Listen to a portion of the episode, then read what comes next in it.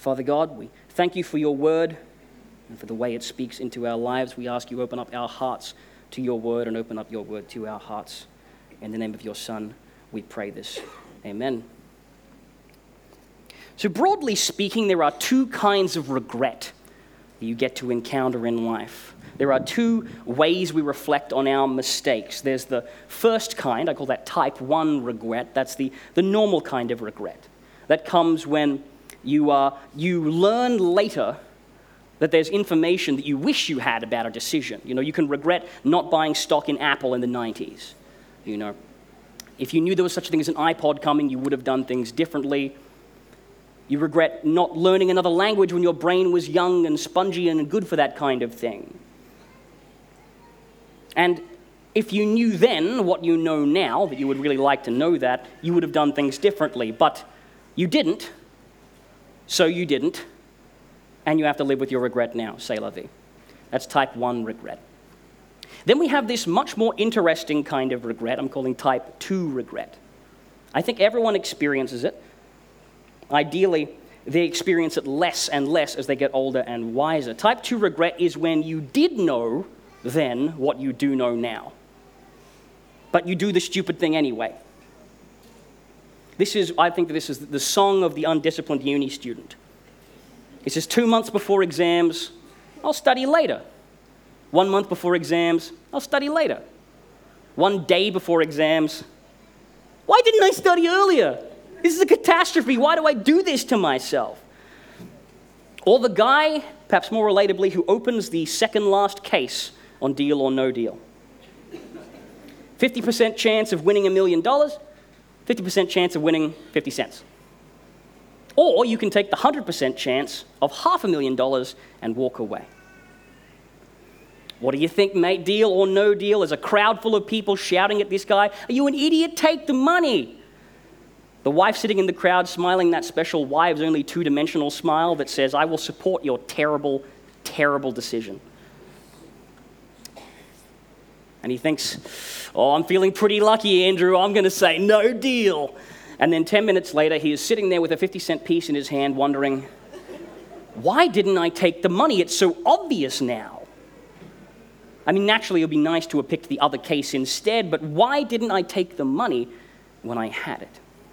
That's type 2 regret. It's the kind that you sit with after you've self destructed a part of your plan for life, leaving you asking, Am I stupid? Am I crazy? Am I addicted? Am I incompetent? Why is it that I can know the right thing to do before and after, but then make the wrong call at the actual time anyway? Why do I do this to myself? Why do I keep giving them chances? Why do I always end up saying this? It's a surreal sensation that you are sharing your body with a moron or with a monster. And if you've never felt that kind of regret, then I would like you to write a book on your spectacular life, and I'd love to read it. But if you have felt this kind of regret, then rest assured you're in good company because this is what Paul describes as his experience. He says, For I do not understand my own actions, for I do not know, for I do not do what I want, but I do the very thing I hate. And grappling with this is the very story of being human. It's the story of being human because we live our lives with an idea of ourself, of who we are. I am good, I am clever, I am on track.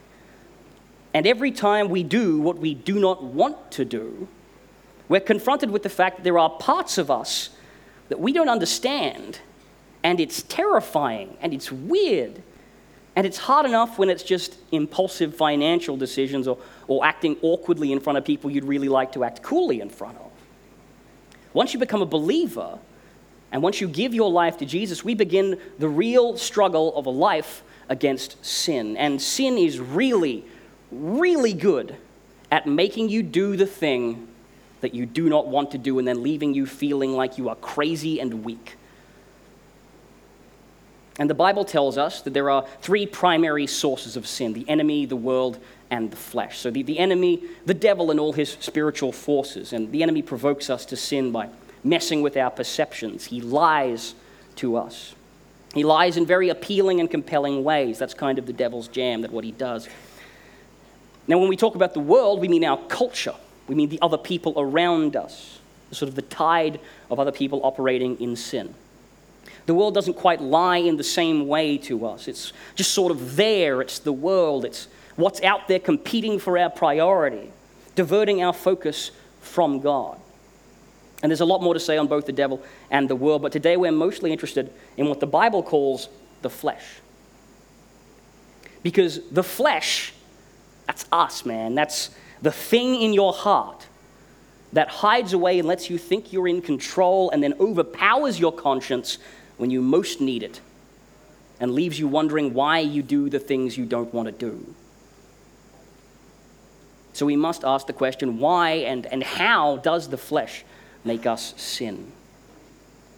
So we'll work through the passage before we play with those ideas. But before we do that, let's define our terms. We've got two big terms here flesh and sin. And it's not immediately obvious what we mean by each of them.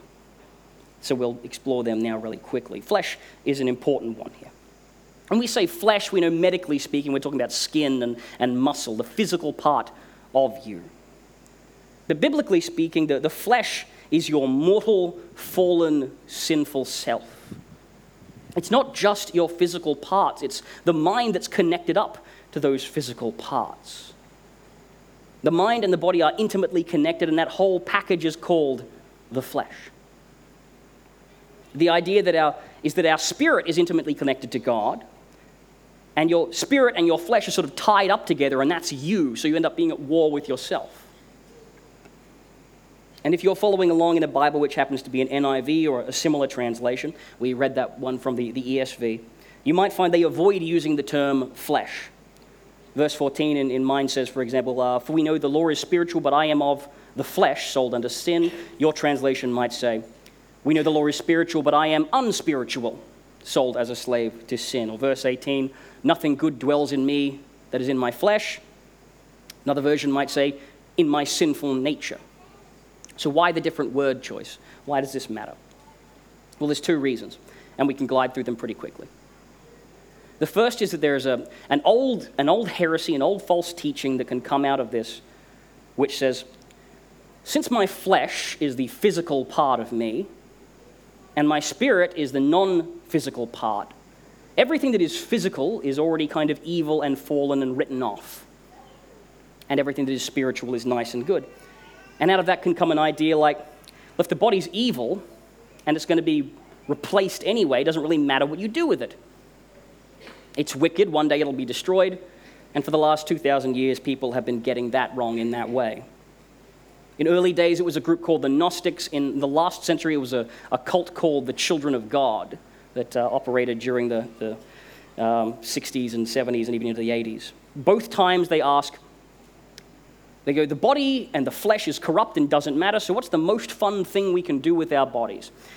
And I leave that to your sanctified imagination, but it gets really bad really quickly.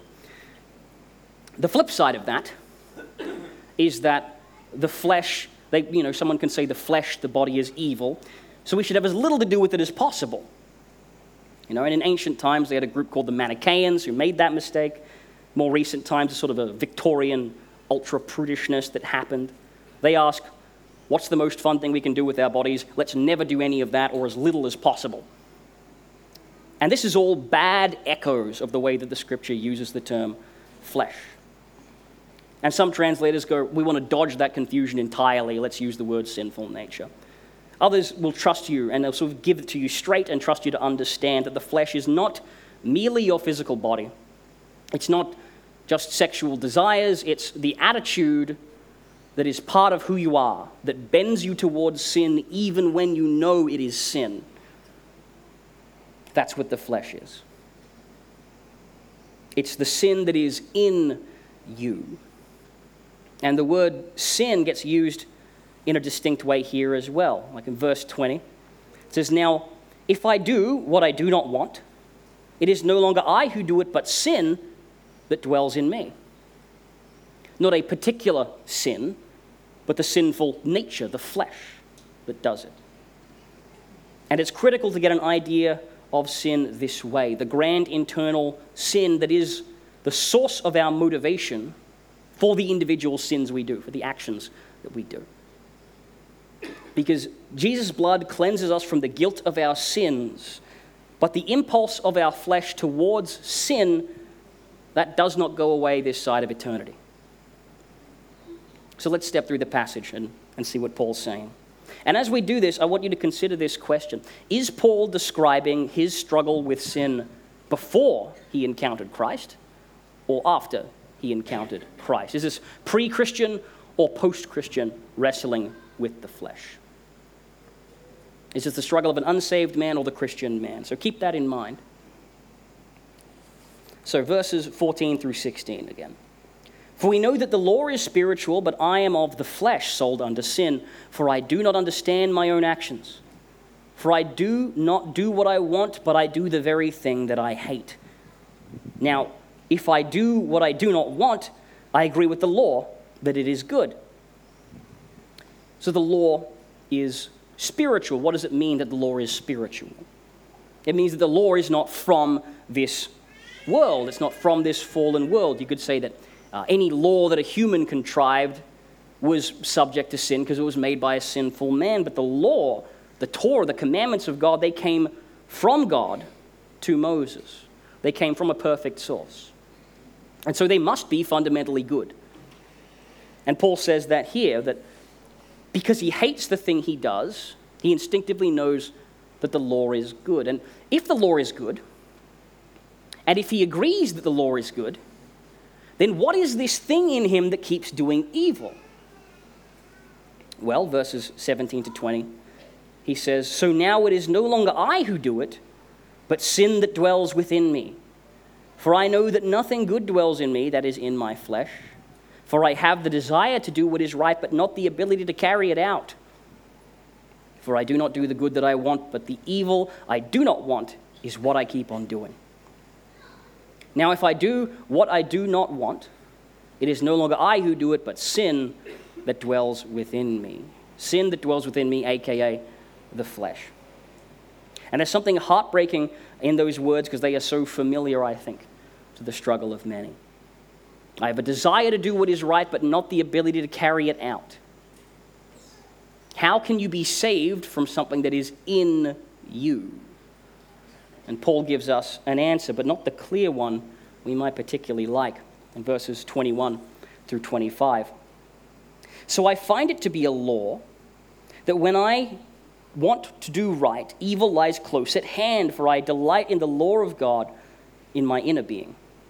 But when I see my members, I say my body, my flesh, another law waging war against the law of my mind and making me captive to the law of sin that dwells in my members. Wretched man that I am, who will deliver me from this body of death? Thanks be to God through Lord Jesus Christ our Lord. So then I serve myself the law of God with my mind, but with my flesh I serve the law of sin. So then, is Paul talking about his struggle with sin and guilt before he came to faith or after?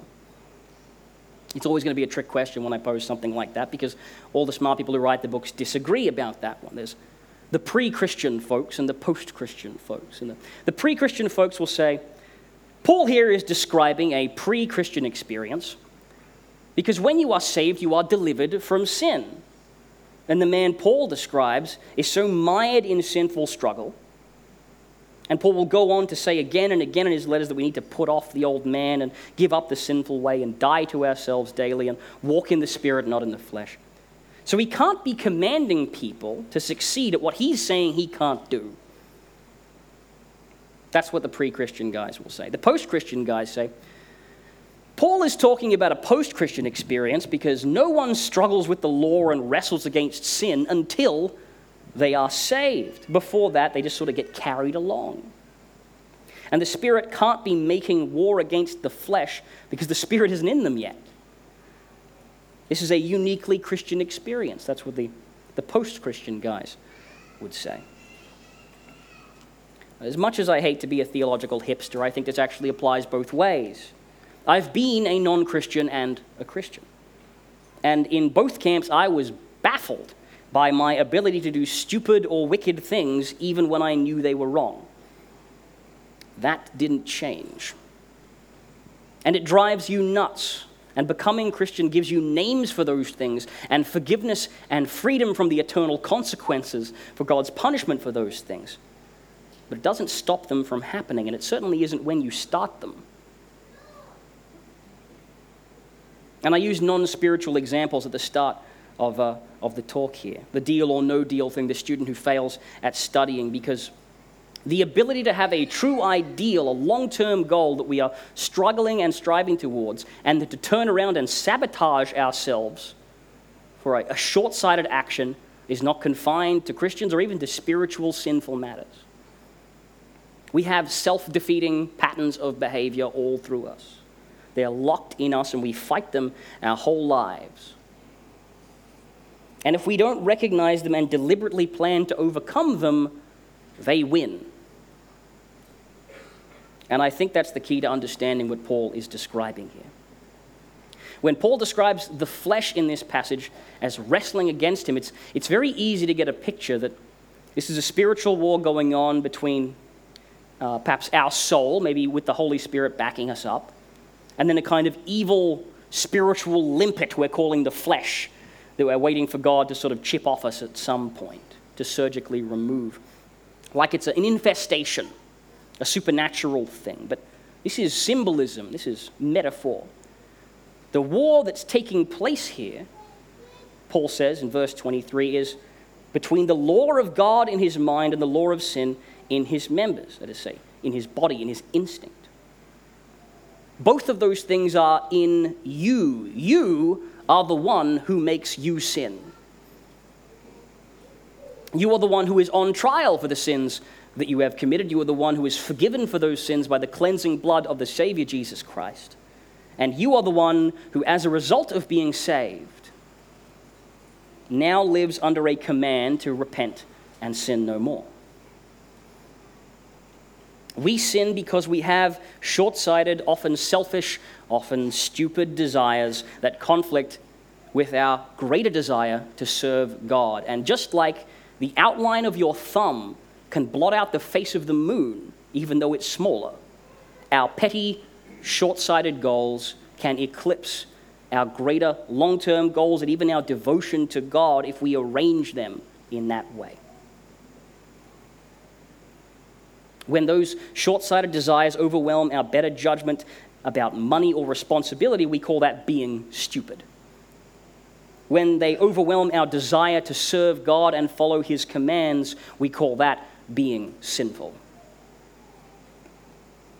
And this can be a revolutionary way of thinking about sin if you've never really owned your sinful actions. If you think of sin as something outside you that attacks you, then you're in danger of being too soft on yourself. You might expect defeat because you think sin is an outside force, it's an enemy that's too strong to defeat. For example, at this point, every time the Wallabies play the All Blacks in the Bledisloe Cup. We kind of hope the Wallabies will win, but when they lose for 18 years in a row, so that there are people now old enough to vote who have never seen them win, when they lose, Australia kind of expects it. They go, they're better than us. They, they breed them big over there, man. What are you going to do? We will, would like to win, but we suspect it is impossible until something changes on their end. But our sin, our flesh, is not imposed on us by an enemy force that's too strong to beat. We do it to ourselves. We are both sides in that fight. James chapter 1 says, Let no one say, when he is tempted, I am being tempted by God, for God cannot be tempted with evil, and he himself tempts no one. But each person is tempted when he is lured and enticed by his own desire. Then desire, when it has conceived, brings birth to, gives birth to sin, and sin, when it is fully grown, brings forth death. It's our own desires that tempt us, not an outside force. We play both sides in that conflict. And our spiritual forces and the enemy in the world do play a role in that, but they do not make the choice for us. In the Garden of Eden, the serpent did not force feed the apple to man and woman. They were self inflicted sinners as are we all. And owning that responsibility is the first step to having control over the sin in your life, to rule over it, as the Bible says. And you can rule over it. That doesn't mean that you can achieve a state where you never sin again uh, this side of eternity, but you can get out of the state in which many Christians end up languishing, where they, they feel out of control of some part of their spiritual life. Like this sin beats them over and over again and they can't do anything about it. Now, some folks hackle up at the idea that we are supposed to master our sin. Let me show you what I mean. There's a, a rule we can apply when we study Scripture, we should apply. It's called the law of first mention. The law of first mention. It means if you want to understand a concept in Scripture, let's say sin, for example, you go to the first time it's mentioned in the Bible, and then you kind of use that as a frame and a template to understand what it means going forward. It's defined earlier and then carried through later, given more definition and detail. So, what's the first time that the word sin occurs in the Bible? Adam and Eve? No, actually. It, that's the first time a sin happens, but that's a recording of an event, not uh, anyone discussing the idea of sin, or talking about it as a concept. It's not actually Genesis 3, Garden of Eden, it's Genesis 4, Cain and Abel. That's the first time the word sin is used. And Cain and Abel are very important characters in Scripture because, in a sense, they're the first two people who are like us. Adam and Eve are our progenitors of the first man and woman, but Cain and Abel are the first two people born into a hostile, fallen world. They're the first two people who have never seen perfection, who have never lived in a world without sin. They're the first people who, for whom the presence of sin in themselves and in the world is a given reality, the only thing they know. And that's like us. And you probably know the story. Cain is a farmer, Abel is a shepherd, and they both bring their offerings to God in sacrifice. Cain brings some of his crop, Abel brings the fat portions of one of the firstborn lambs. Abel brings his best offering, Cain brings his leftovers. God is pleased with Abel, he is not pleased with Cain, and then the passage proceeds like this in a very interesting fashion Genesis 4 6 to 7. Then the Lord said to Cain, Why are you angry? Why is your face downcast? If you do what is right, will you not be accepted? But if you do not do what is right, sin is crouching at your door. It desires to have you, but you must rule over it. God is the first one to mention sin, and his first instruction is that you must rule over it, you must master it. Same word, rule over it, like a king ruling over his subjects. As God ruling over creation, for that matter. I, and I do not believe that God just commands this to make a point about how helpless before sin we are. This is not the Father speaking about how he must overcome sin in order to attain eternal life with the sacrifice of his Son. This is the Father speaking about how an individual must live his or her life in a fallen world. And his instruction is be like Abel. If you do what is right, will you not be accepted? Abel did what is right, he was accepted. So, what does Abel do? He sacrifices his best offering. He gives up what he might want now for the longer term goal, the more abstract goal, living in a life in relationship to God and not cut off from Him. Cain does not do that. Cain makes a token offering. That is not what God wants. And now, the relationship that ancient peoples had with their crops and with their flocks was life and death. And it's kind of hard for us to understand the value of that sacrifice, what they were really giving up when they were sacrificing. Indeed, why we call it a sacrifice. But if we discover that, then we can think about how we can apply that, what that's supposed to mean for us. Because there's a whole lot of talk about sacrifice in the Bible. And if we decide now that that's irrelevant, we're cutting out big chunks of Scripture and saying this has nothing to say to us. So think about it. If you're a shepherd and you give your firstborn lambs uh, of, the, of the season, I guess, up for sacrifice, and then no more lambs are born, or there's a sickness that sweeps through, or something dramatic happens, well, then you're toast. You've, you've given up the, the lambs that would otherwise have sustained your, uh, your flock. And likewise with crops, the way the Hebrews would do it is they'd plant their grain or whatever they're planting, and the first part of that was ripe is called the first fruits. That's taken, that's burnt as a sacrifice to God. And the second part is what you call the seed crop. It's what you take to plant the next year's harvest. And then everything else after that is what you can actually eat and sell. If you burn the first fruits of your crop and then a storm or, or locusts come in and wipe out what's left, then you're ruined. You've got nothing. Because if you'd harvested your seed crop first, then at least you could replant next year. If you've burned your first fruits, then you are putting your livelihood in God's hands. It's an act of actual sacrifice and trust. And there's no difference physically between the first fruits and the last fruits. It's just, it's all plant, but the difference in that sacrifice is time. Because time is what makes it valuable. At the time you give the first fruits, you're vulnerable. At the time you're giving the last little bit of all the stuff you've got, you're not vulnerable. And when an ancient Hebrew sacrificed his first part of the harvest or the first lamb, or when Abraham was called upon to sacrifice his firstborn, or when King David poured out the first cup of water he had seen in days, the only reason these things are valuable is because at the time they represent everything. And giving them up is really, genuinely putting their lives in God's hands. Time is what matters timing and time. And this is why Jesus, I think, says it's easier for a camel to get through the eye of the needle than a rich man to get into the kingdom, because materially speaking, it's almost impossible for a rich man to sacrifice in a way that it makes him vulnerable. When Bill Gates gives away a billion dollars to a charity, it's a fine thing, it can do good things, but I don't think he wakes up in a cold sweat the next night worrying about what will happen if the other 83 million or 83 billion dollars disappear somehow. It doesn't hurt to give. It's not a meaningful sacrifice. It doesn't, it doesn't hit.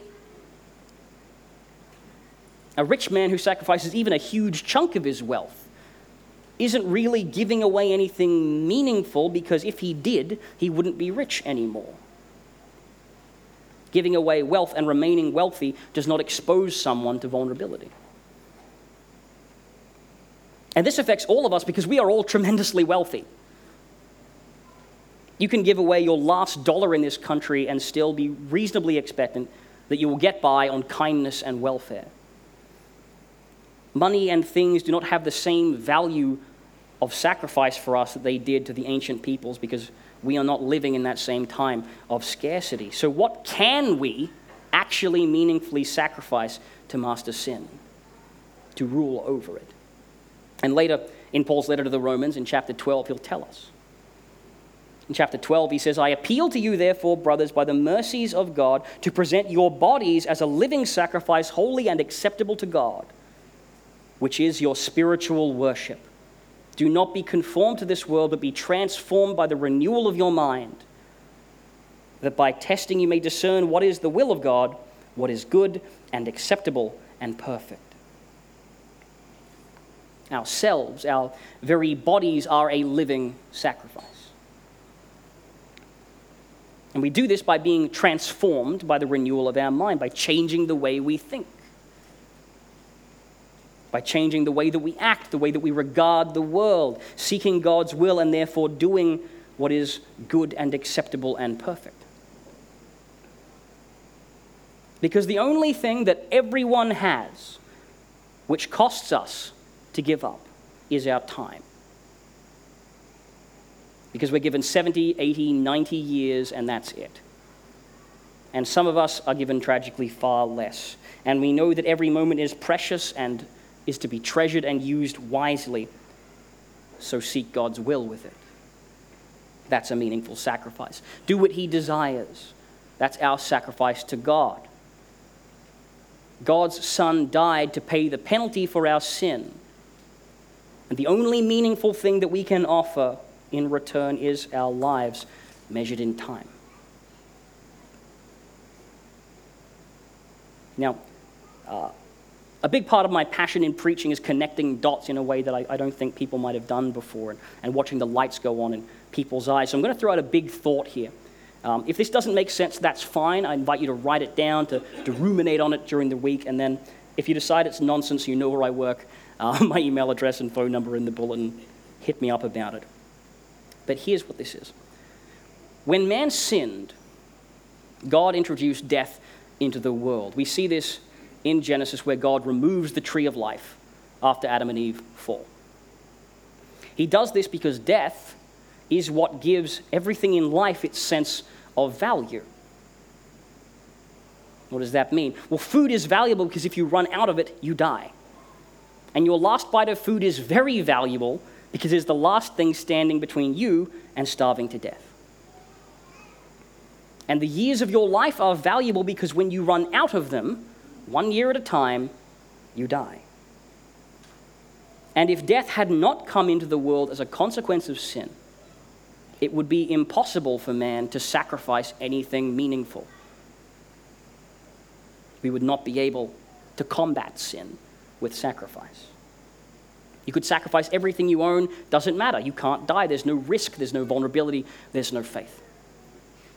But because we can die,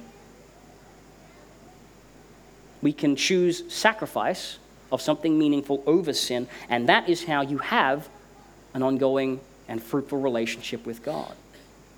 Sin is overcome by sacrifice. Sacrifice is only possible because it brings us a little closer to death. So think about that one and get back to me.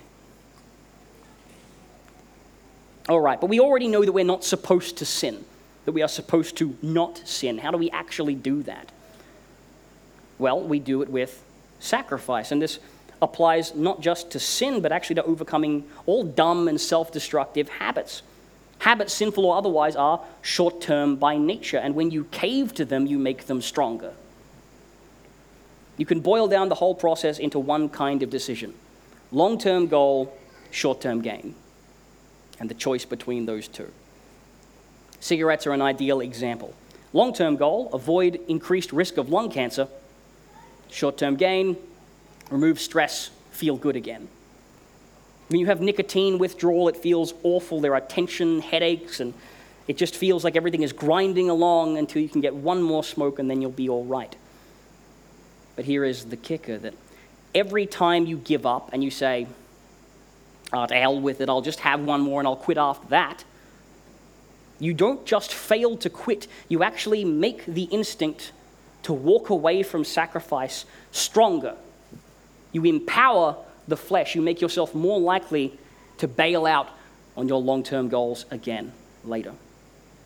It's the instinct that says, the long term is too far away to care about right now. Forget about that. That's a future me problem. That's the instinct that takes over right before we end up looking back at ourselves and saying, What just happened? Why did I do that? Am I stupid? It's the instinct that says, Don't take the half million dollar deal. You're on stage and you're a rock star right now. You love being in front of a crowd with Andrew O'Keefe, and if you get your choice right, you'll be a legend. Forget the long term you're living now. And that's the short term gain. And it's the instinct that says if you sin now, you can start sacrificing tomorrow. It's the flesh, and the flesh gets more powerful the more you yield to it. And if you want to rule it, you have to beat it consistently. That's why we have some people with what we call addictive personalities. Their flesh is very strong. It gets strong because every time you yield to it, it gets stronger and stronger, and now it beats them up all the time. And just about any short term gain is enough to make them give up just about any long term goal. It's a terrible way to live. Horribly painful for the person and everyone around them. But when you start sacrificing short term thrills and gains for long term gains, for the long term goal, for the abstract goal, even, for your devotion to God through your life, then the opposite happens it gets a little easier to deny yourself each time. It gets a little easier to hold off impulsive decisions for later benefits, easier to deny the short term high of sin which is the only thing it has going for it, for the long term gain of a more profound and beautiful relationship with your Creator and Savior. And if you have ever wondered what the point of fasting is, this is it. Fasting is the, the secret weapon in the war against sin because it's a cheap, powerful way to weaken the flesh and the sinful nature. And if you've never thought about fasting before, I invite you to consider that. Obviously, if you have dietary complications, see a doctor before you try to fast. But for most people, even if you take just maybe one day a, a fortnight, one day a month, where you decide, I'm going to go 24 hours without eating. The spiritual benefits are actually tremendous because you're not just giving up three meals, you're going to eat after it's over. You're actually sacrificing your comfort for that day's duration because you feel it the whole time. The whole day, your body is saying, Eat something. And every time you say no, you are becoming a little less like the person who yields to impulsive fleshly desire and a little more like the person who is in control of their decisions. And that's what it means to be a living sacrifice, to rule over sin. It doesn't have to come through fasting, though I recommend that as a spiritual practice, but you cannot faithfully serve God and defy sin if you do not consistently defeat the flesh. You've got to do it. And once you get a roll on, you will feel stronger. You will feel more capable of encountering sin more control in your life, less like a crazy person who gets hijacked by dumb instincts when a short term desire pops up. And if you start every year, if you are the kind of person who starts every year promising to quit some habit this year, then this is your year. If you resolve every year to read the Bible more consistently and then you don't do it, or to start journaling again, or to pray like you used to, if there are things that you are supposed to be doing but you've put them off, because the long term benefit is too far away and the short term alternative is right now, this is your year. Start now. There is something in your life, perhaps it is a sin, perhaps it's just an unwise behavior that keeps beating you and therefore making you more vulnerable to sin. But there is something in your life that is staring you in the face and crying out for your attention, for you to do better at it. Start there, resolve, and remember each time you back down to the flesh, it actually gets harder to stand up to it next time. That means that it will never be easier to defeat that flesh, to begin to sacrifice like you need to, than it is right now. It will be never easier to do than it is to start right now, to start today. You know what it is you're supposed to do. It's the failure or the habit or the sin that one thing that you think about that makes you feel weak because it always beats you. But it will never be any easier to beat than it is if you start right now. And if you've got it, if you know what I'm talking about, if you've got your thing and you're thinking of it, then grab onto it and don't let go. And after the service, I invite you to take a note before you even get up. Write it in the margin of your Bible or text it to yourself. Find someone you trust and ask them to keep you accountable, but start today. And tomorrow you will be a little stronger and a little better at being a living sacrifice and a little closer to the Savior who gave up heaven and then life to draw close to you. Let's pray. Father, we owe you everything. You made a sacrifice on our behalf that was sufficient to forgive all our sins. You sent your Son to die and rise again, showing the way beyond sin back to a relationship with you. So help us live in light of that, Lord, with gratitude, with servitude, with a true sense that we are living sacrifices, offering ourselves up to your will Help us to discern those things that you would have us do. Help us to rule over the sin that would otherwise rule over us and ruin our best offerings to you. We love and praise you, and may your Holy Spirit guide us in our resolution today and each day going forward. In Jesus' name we ask this. Amen.